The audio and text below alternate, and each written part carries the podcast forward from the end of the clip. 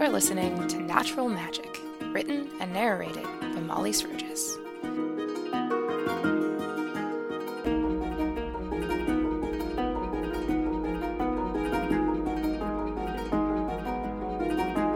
Chapter 16 Tilly. Tilly supposed Key hadn't technically told them she was going to bed, but she had implied it, so Tilly was surprised to return to their room and find it empty. But with Key gone, Tilly was free to do work on her artwork. She wasn't sure why it bothered her to do art in front of Key. Key had made that beautiful fox, after all, but she'd always been used to keeping her passion a secret. Not sure what she wanted to draw, Tilly took a deep breath, held it for a moment, and let it go. Then she put charcoal to paper and let it guide her as she slipped into her thoughts. She started with several straight lines breaking off at a corner and smiled as she recognized the wing of Mat's airplane that had landed in front of her feet. She was working on the wrinkles in the nose when a knock at the door interrupted her. She shut her sketchbook and placed the nearest book on top of it. As Tilly stood up, she realized how stiff she was. She glanced at the clock on the wall. She'd been working for almost an hour. She stretched her arms as she walked to the door, trying to work the kinks out of her shoulders. When the door swung open, Mat was on the other side. Though he wore his prosthetic leg, he leaned on his crutch and panted slightly, as if he was out of breath from climbing the stairs.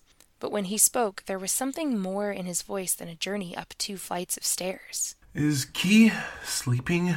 Uh, she's not here. Mat took in a sharp breath. After a stunned silence, he said, Did she. Did she say where she was going? She hasn't been here since I got back from dinner. Tilly felt a twinge of guilt from admitting this to Mat, as if she were betraying Key's secret. His eyes darted back and forth, as if he thought his sister might be standing right in front of him, invisible. She. didn't? Okay. Is it anything I can help you with? Now Mat glanced up and down the hallway. I.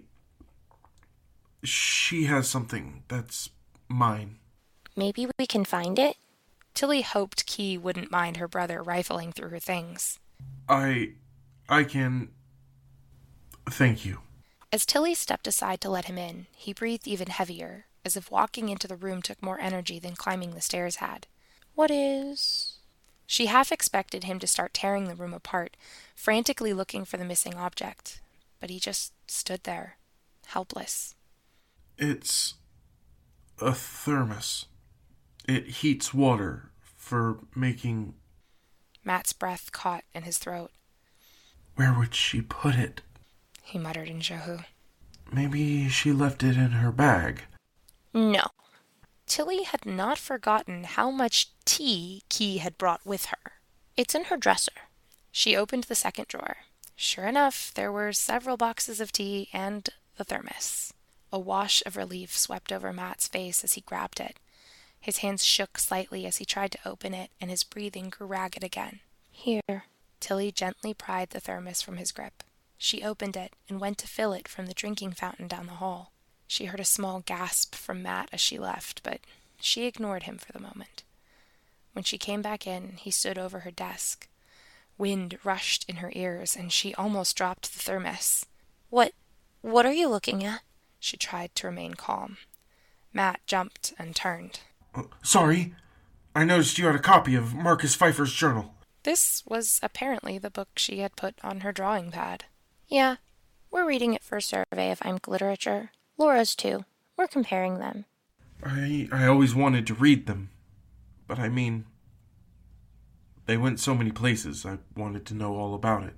Mat scanned the other books that stood on the back of her desk. Tilly scanned them too, and found her battered copy of Laura Pfeiffer's travel journal. Her teacher had distributed copies, but she'd bought her own on the hunch they'd be required reading. She held the book out to Mat, which he accepted with shaking hands. He flipped through it for a moment and then drew in a sharp gasp. Tilly remembered the thermos and handed it to him also. Um, do you want to borrow the book? Mat shook his head and placed the book on the desk. I don't. You need it. F- for class. Tilly didn't mention that she had already read both journals several times. She also didn't ask Mat whether he knew Imke. Instead, she took some tea from Key's drawer and dropped it into the open thermos. Mat turned a metal plate on the bottom, which bore a familiar symbol for temperature magic. Um, do you need anything else? Mat shook his head. Then he left the room and, putting his hand through the top of his crutch, closed the door behind him.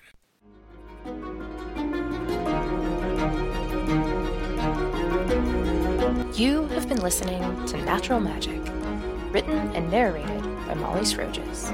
The role of Mat was played by Casey Kirkpatrick. Music from Pixabay. To learn more about our artists or to read this book online, find The Stitch Witch's Apprentice on Tumblr, or follow the links in the show notes.